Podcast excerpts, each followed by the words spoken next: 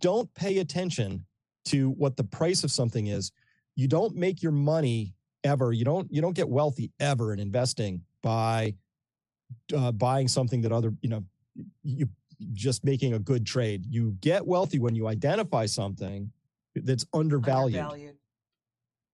Undervalued.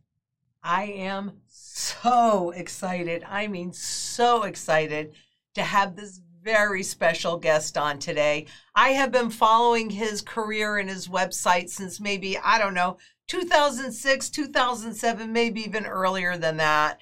And I have learned so much from this man. He is brilliant. And his incredible video series, The Crash Course, that shows the interconnected forces between the economy, the energy, and the environment, what he calls the three E's.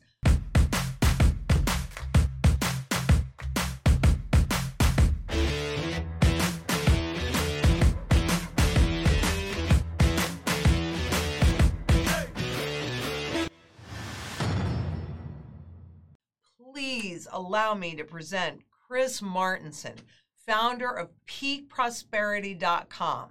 Dr. Martenson has a PhD from Duke University and an MBA from Cornell.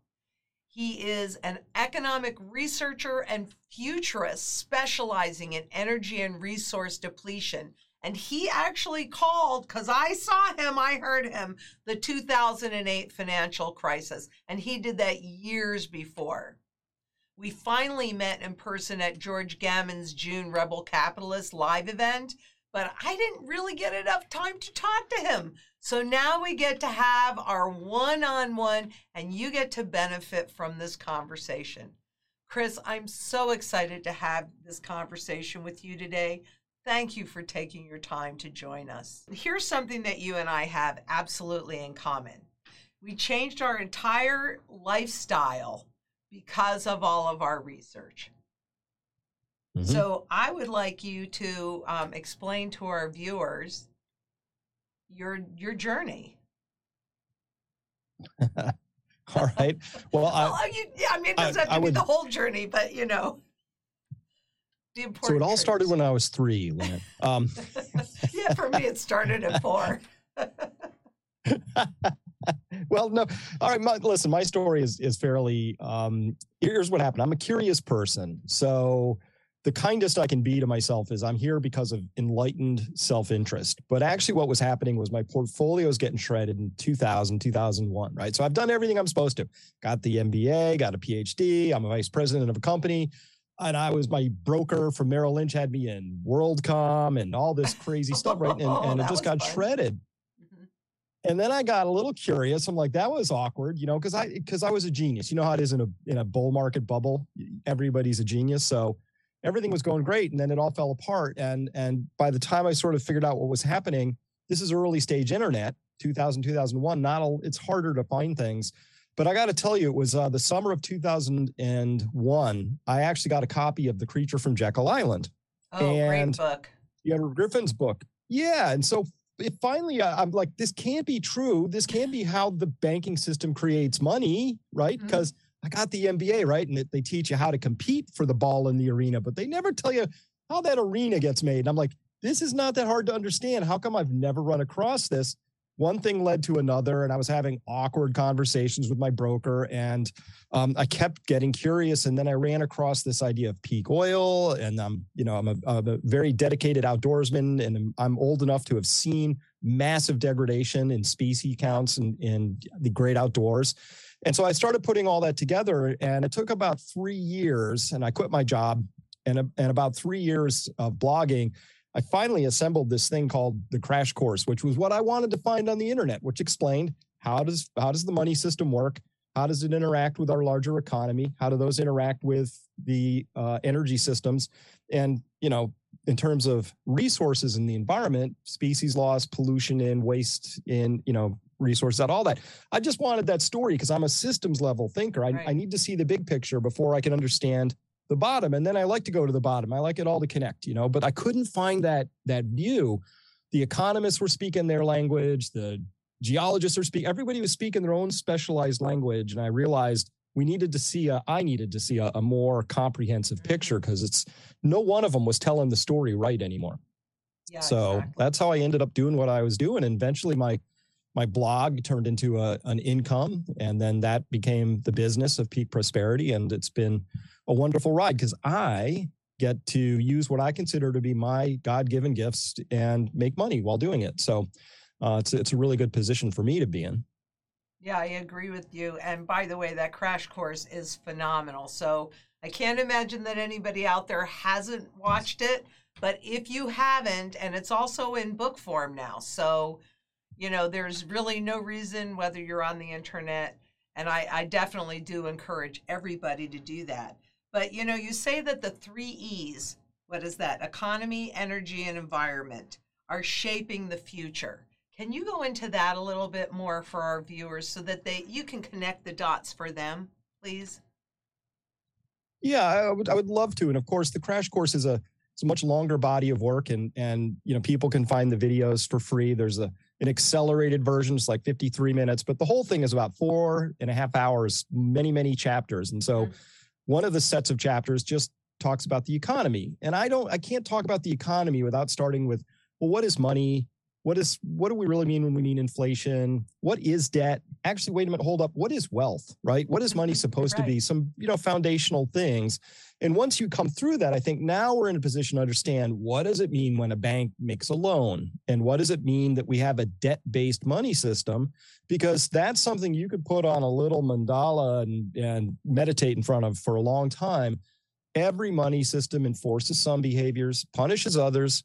Debt-based money system has a whole bunch of pros, cons, wrinkles, things. But once you can understand that its primary goal is one thing, it has to constantly grow right? Debt based money systems go great in forwards. They really stink up the joint in reverse, right? They're either happy or collapsing. They, they don't really have like a lot, a very good middle ground, you know? And so that's everything that our bank, banking system, Federal Reserve, I'm sure all your listeners are familiar with. What they're constantly trying to do is just keep the whole thing growing. Right. Any fifth grader could pull up to him and say, pencil that out for me two, two, two or three or five more doublings, which is, you know, the kind of growth we're talking about what does that look like? Like, where are we in the year 2100? They, no, they can't go there. They just all they care about is next quarter, this month, you know, and Right. and that's their frame of reference. So I'm like, okay, well, where does growth really come from? Honestly, money is this intangible idea that is an agreement and a social contract between people. It's not real. So it has to, it gains its reality because we put tax laws around it, we put a lot of social convention, but fundamentally, it has no value if you can't buy something with it, Right. right? So Purchasing. what do we mean something? Well, goods and services, you know? So where do those come from? Well, they don't just arise magically because humans are clever. They arise because we have resources that we can fashion into things. You know, as as clever as a smartphone is, it's still a whole collection of resources. And so, well, where are we in that story?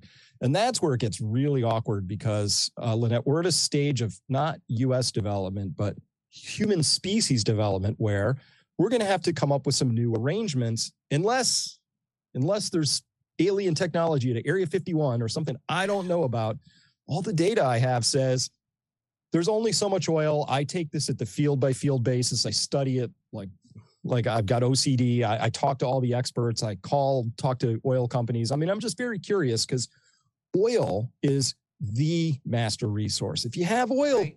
you can mine copper or whatever else you want. You can grow corn, up to you. But when we look at where we are in this oil story, it's really clear that we're that an individual well will have a maximum flow rate and then it depletes over time and declines. Right. And eh, you know, they go away. And collection of wells, which we would call the field, does the same thing. Collection of fields in a country does the same thing. It's it's a process. So China's admitted their past peak oil, Russia's admitted their past peak oil, Saudi Arabia just came out and they didn't use the exact term, but they said we're going to hit a production capacity limit. Call that what you will. And and we're the only country I think that is still um, head in the sand, not allowed to talk up. This is like a verboten. The EIA won't mention the words, but we can't talk about the idea that there is a some limit to the amount of oil that exists. And and so without that conversation, if you say, well, if our money system has to grow forever and it really likes growing, and that growth comes from resources, but fundamentally energy, really fundamentally oil, is there infinite oil? And the answer is no. The answer you know, is it's yeah. Anything There's physical, there's, no- a finite amount. Oh, of of course, and it's obvious, but it's not part of our narrative yet. And so this is really, I, I take a lot of data, but what I'm doing in the world is fighting the idea that we have a lot of bad narratives. There's stories we tell ourselves as a culture that are driving us this way and that way, but they don't line up with reality all that well. And the problem with that approach is that eventually reality always catches up with you. And in this story, remember I, I dropped the bomb earlier, which is I my belief system is that we have a money system that's either expanding or collapsing. Right. Those are its two states. And so, you know, we've ramped it up. We have 83, four trillion dollars of, of strict debt in the United States, liabilities four five times higher than that, underfunded, unfunded.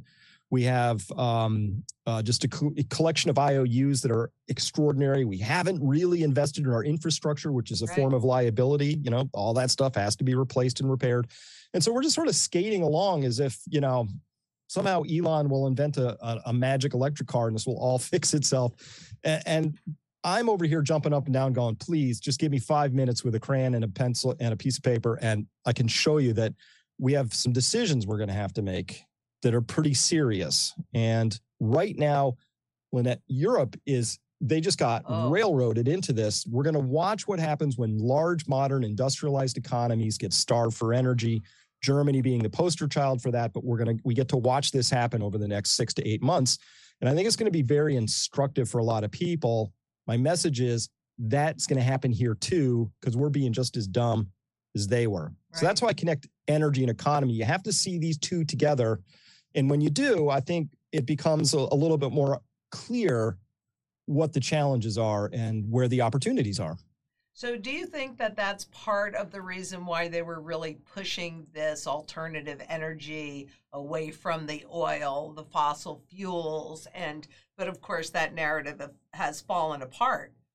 But the ESG, do you think that's why they were pushing it because they know we've hit peak oil? Yeah, they have to. I think they have to, right? Um, I mean, I, look, Well, I have a Comcast connection. I figured this out. Obviously, they've got better data. They they have to know about it. So there is a, a there's a lot of ways we could look at this. So let me let's just take one way. Um, let's like we have a Rubik's cube. Let's look at the white face and just say, okay, what what is this story? There's a story where you go, well, if I'm them and I know that that there isn't enough oil for everybody, but I like my jets, I like my yachts, I like my privilege in society. Do I tell people that or do I convince them that there's this existential crisis that's going to require them to make do with a lot less energy?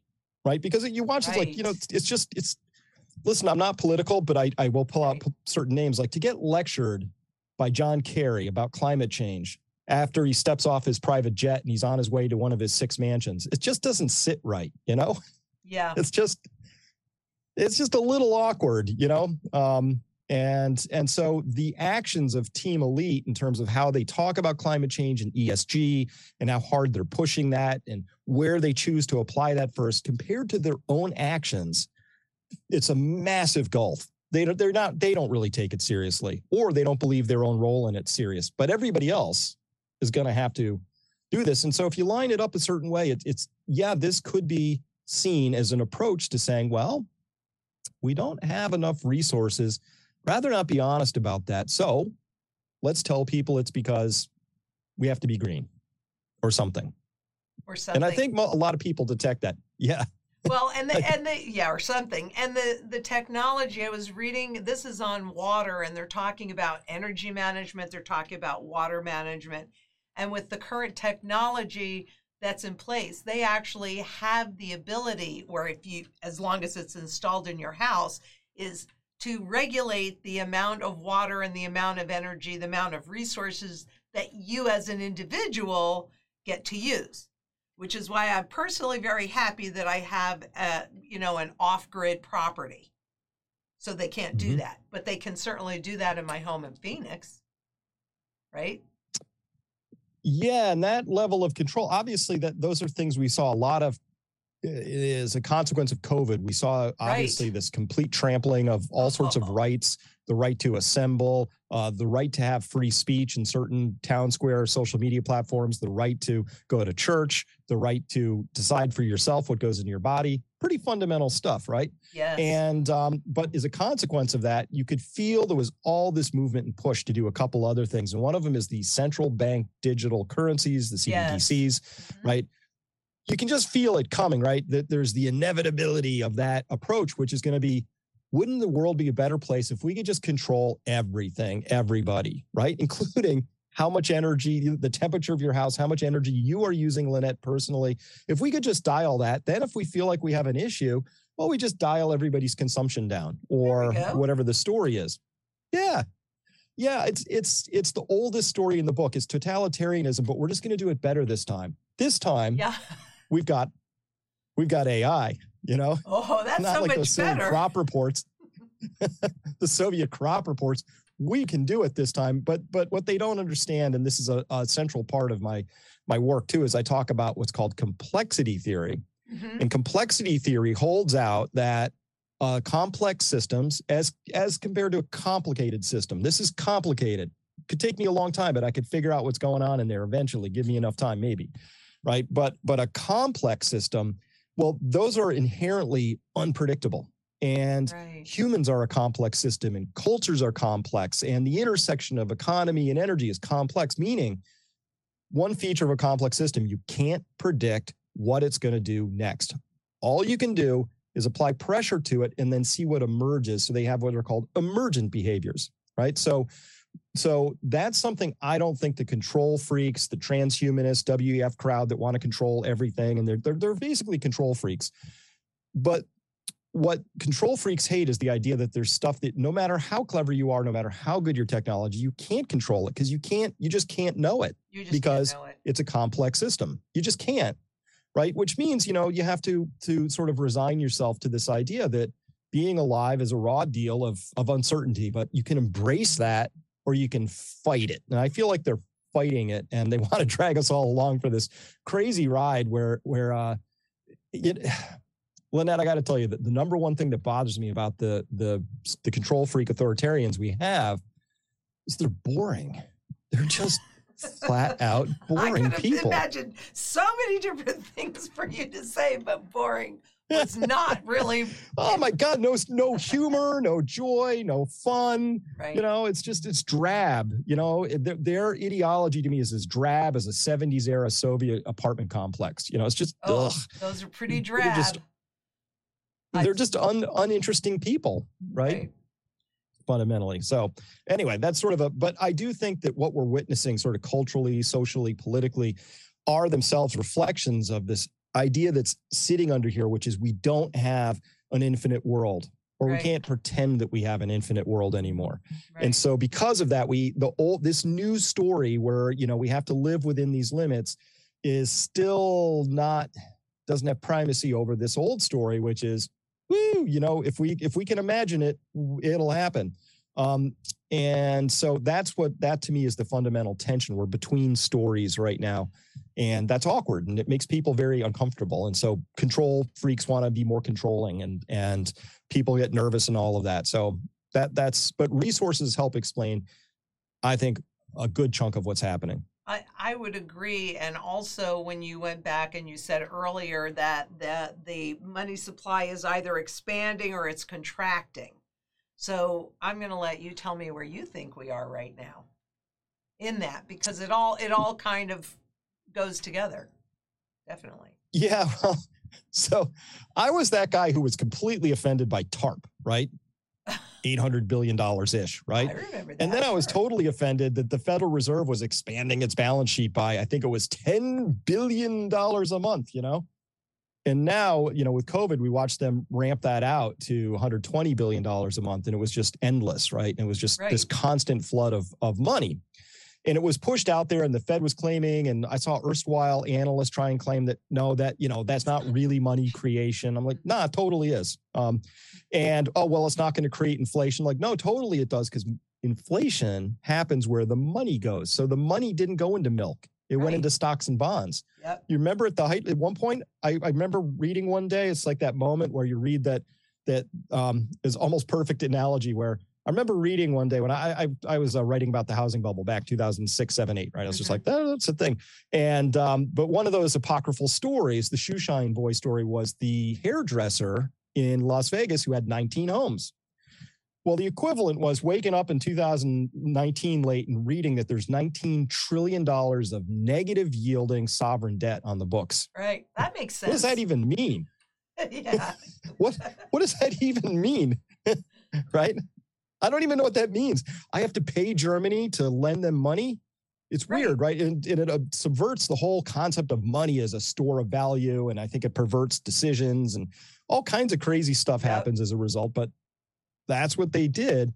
Um, and, and so now here we are today, and the Federal Reserve came out and said, oh, we're going to be inflation fighters now. We're going to raise interest rates. But I'm sure you've talked about this, your listeners know, but it drives me nuts that they still talk about it as if um, it's like what they used to do. So in the old days, pre 2008, if the Fed wanted to raise interest rates, they had to go out into the cash marketplace of, of financial institutions and pull some of that cash away from them. And then they would start charging each other higher rates on the overnight. Right. You don't do that anymore. No. Now they just dial up the interest on excess reserves and they actually are putting more cash out into the banks. Right. And at the same time, I said, oh, well, well, we're gonna we're gonna walk off our balance sheet, you know, starting June 1st, 47 and a half billion dollars a month. I just checked it. For June and July, they managed to peel off 20 billion. Right. Right. you know, And- they should have peeled off 95 billion. Well, they should have peeled off happen. even more than that. But yeah, they and just you know, as a little reminder, they never even paid interest on excess reserves until after 2008. right. That- Never that did was that a new before. Right. experiment. Right. Yeah, so they're not. So what they're really doing, if you watch this, you know, follow this, the plot line is the banks are now going to get. I think the last, if with this last rise, are going to get close to a hundred billion dollars of interest per year on their excess reserves. Hundred billion. That is like straight to the bottom line. That is like pure risk-free profit. Hundred billion. Here you go, banks. We're going to reward you.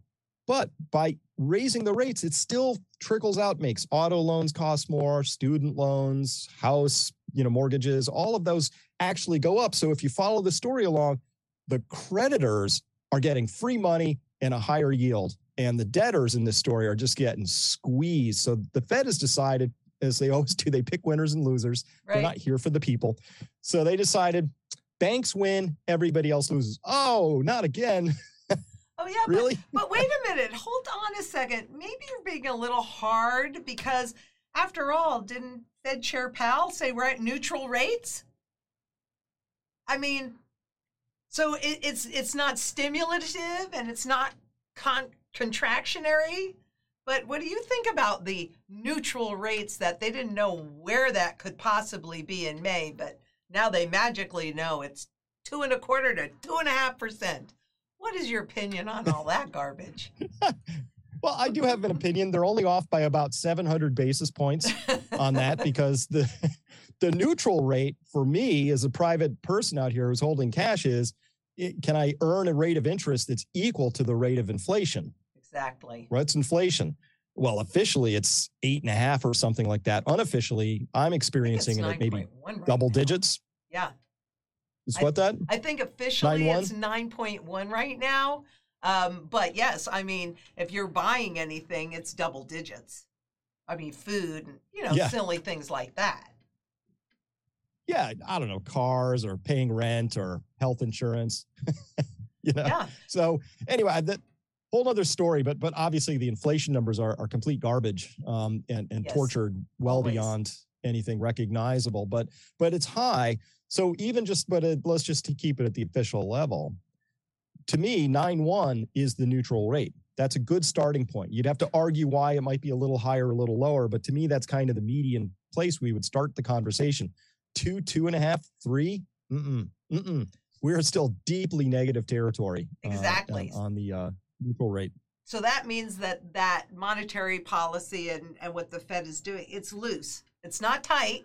They don't even know where tight is, but they know that it's not that, and there's no way that they're going to raise rates. And if they, let's assume for a moment that they did, do you think that would really have an impact on inflation?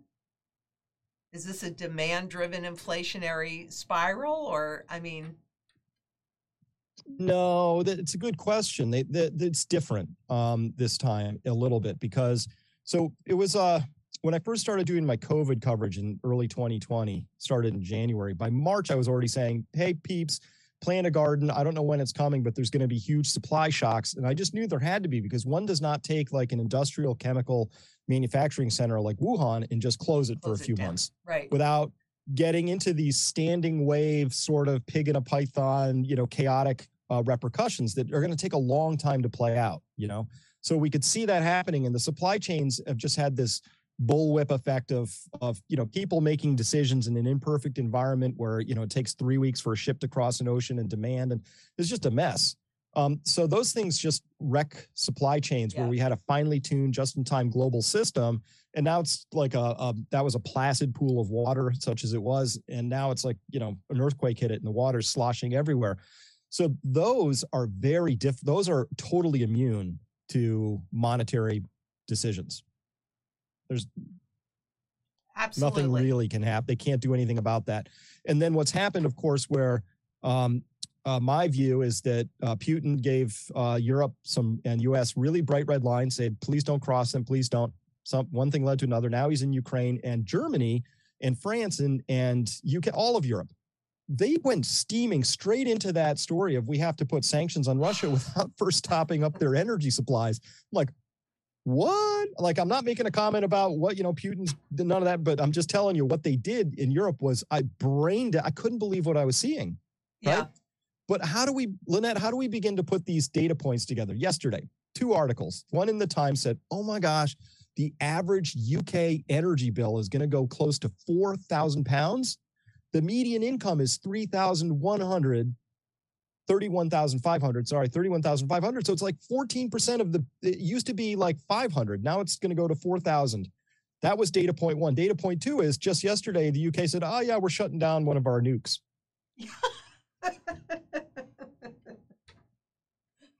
you know, You can't make this happening? stuff up, can you? no. so, uh, all right, maybe the average bill will go to 20,000 pounds. I mean, so what are they going to do? They're going to subsidize it. They're going to have to raise taxes. I mean, it, it's it, it's really insane. Yeah.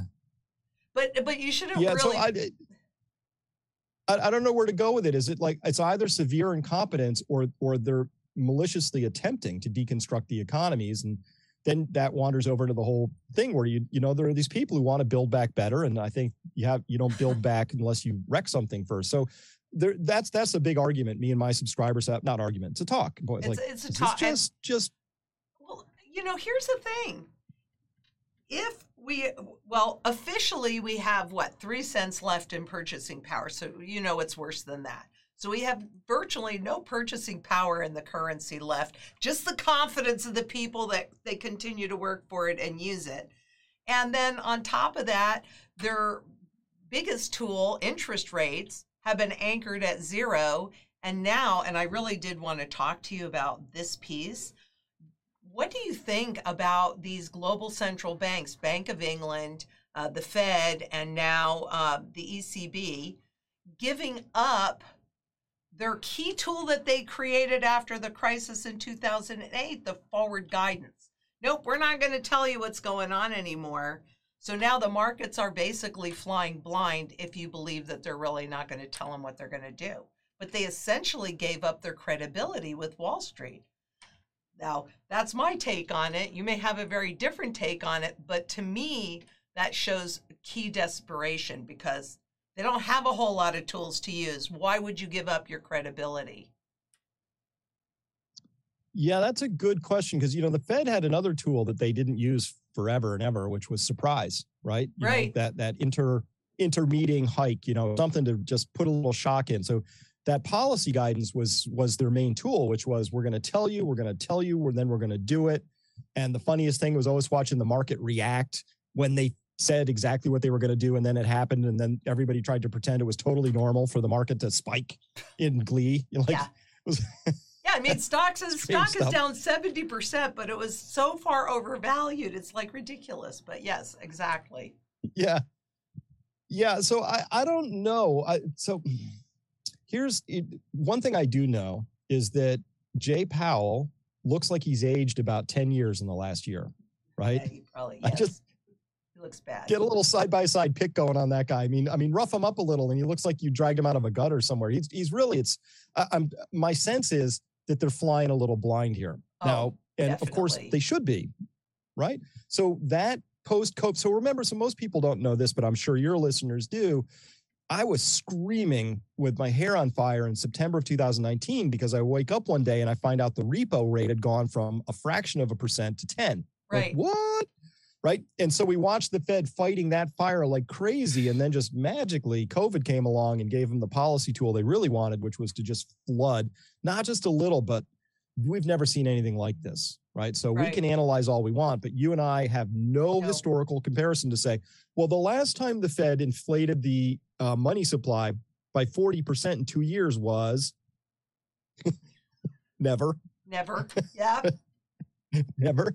Um so so you asked earlier about you know where do i think we are in this whole thing? I'm watching the Yeah. fed not shrink their balance sheet. The reason for that i think is if you drag out a chart of m2 you find out m2 growth has been really flat for a while. And i think that's the, what they really they don't it's the fed balance sheet's important but it's not as important as m2 in this because that's the money that's actually out in the ecosystem doing stuff. That's flat. I think they're really worried about it. The fed is desperately afraid of 2008 happening all over again. And remember, it wasn't until like um, I remember in October of 2008, I pan- sent out a panic uh, email. I sent out these alerts very rarely to my followers, and I said, "Get cash out of the bank. I don't know what's happening, but I'm watching mortgage insurers, life insurance companies, all these interest rate sensitive beasts just like tank." It was another week or two, and then Lehman went down Mhm. a couple of years later, we're- I'm reading uh, Mervyn King's memoir, and Hank Paulson had written, written a piece, and the Wall Street Journal had an article, and they all said the same thing, which was that they didn't know what was happening. And there was this great article in the Wall Street Journal talking about a CEO of a major Wall Street bank going to an emergency meeting, two o'clock in the morning, and he stops in the lobby to take cash out of the ATM from his own bank because he didn't know how this was going to go.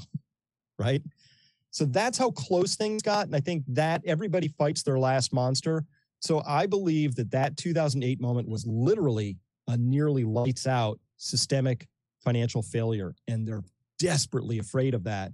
So the Fed is actually really trapped because they Yeah. don't want to get anywhere close to that line, but they don't know where that line is. So they're a little blind.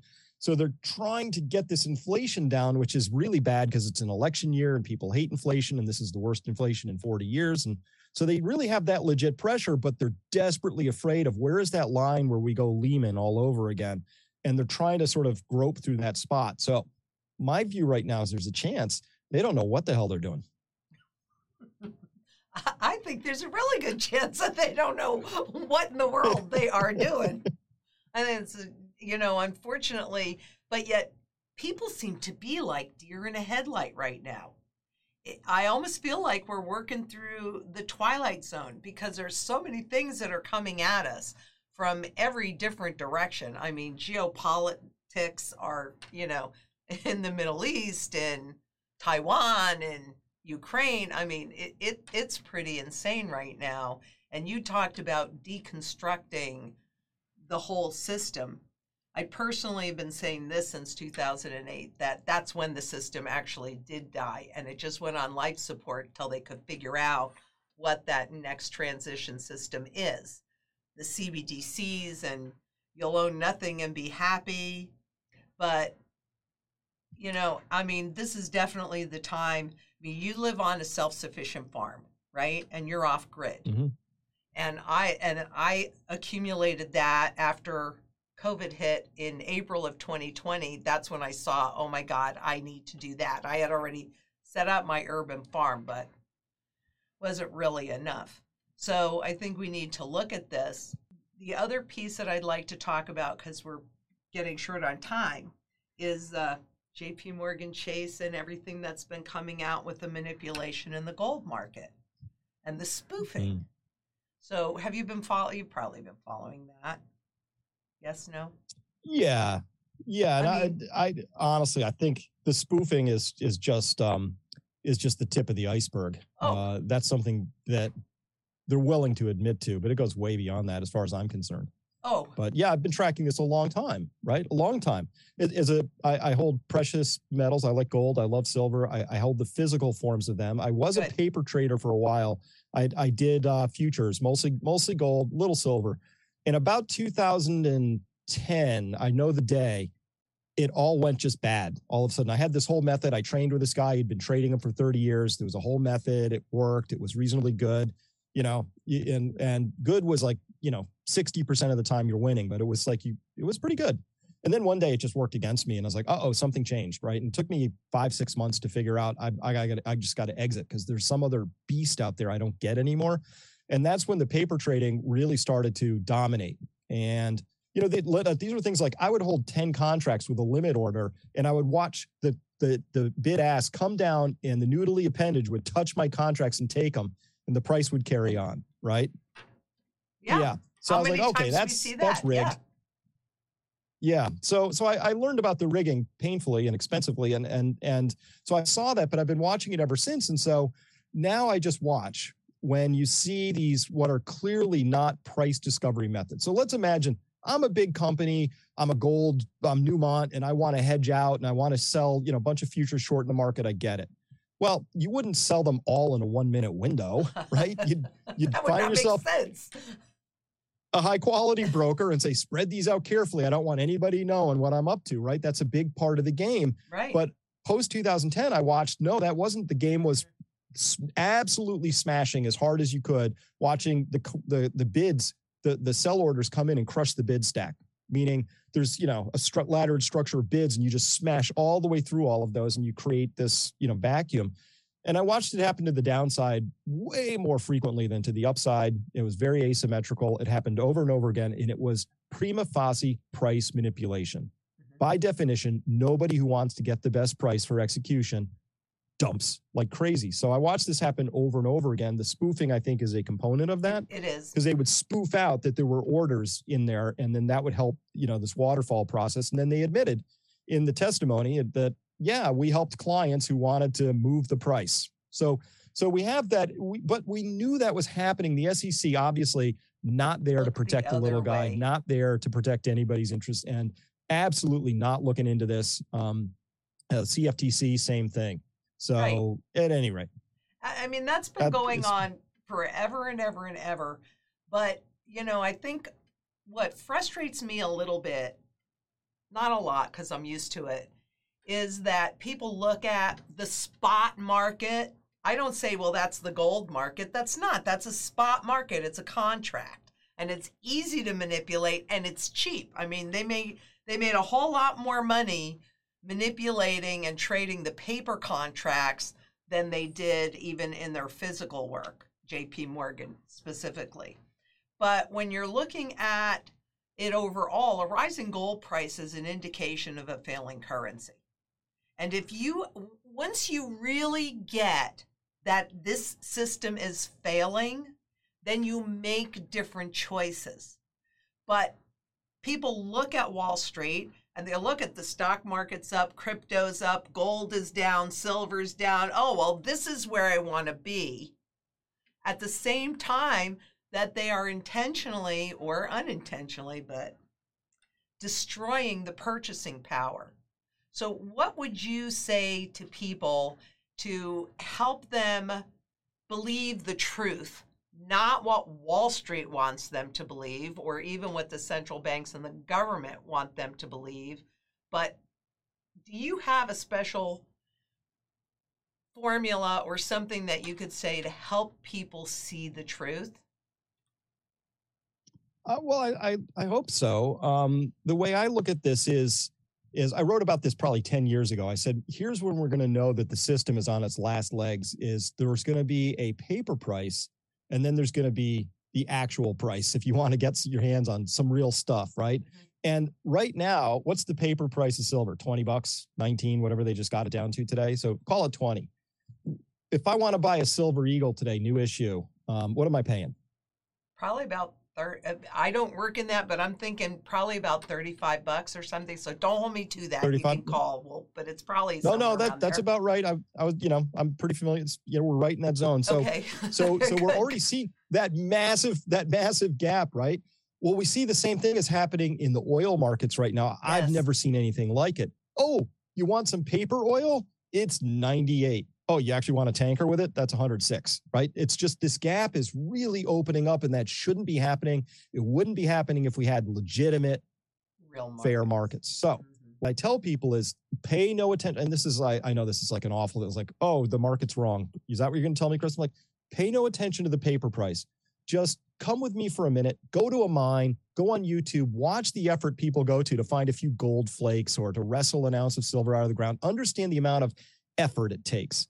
And then you realize that ounce that you're holding in your hand, that's true value, right? Just like this land that I'm on right now with the trees on it, true value Mhm. the other stuff that system is the most important thing for people to understand is it's either expanding or it's collapsing and the keepers of it are just doing everything they can bless their hearts to keep it expanding and they're just creating this larger and larger gap between their promises and the reality of the situation that i believe we have no more than a few years left in that story um, but it, honestly, it could break tonight at two thirty in the morning. But it might be another five years or six years. I don't know. But somewhere in this window, this is it. This is the end game for this particular paper currency system.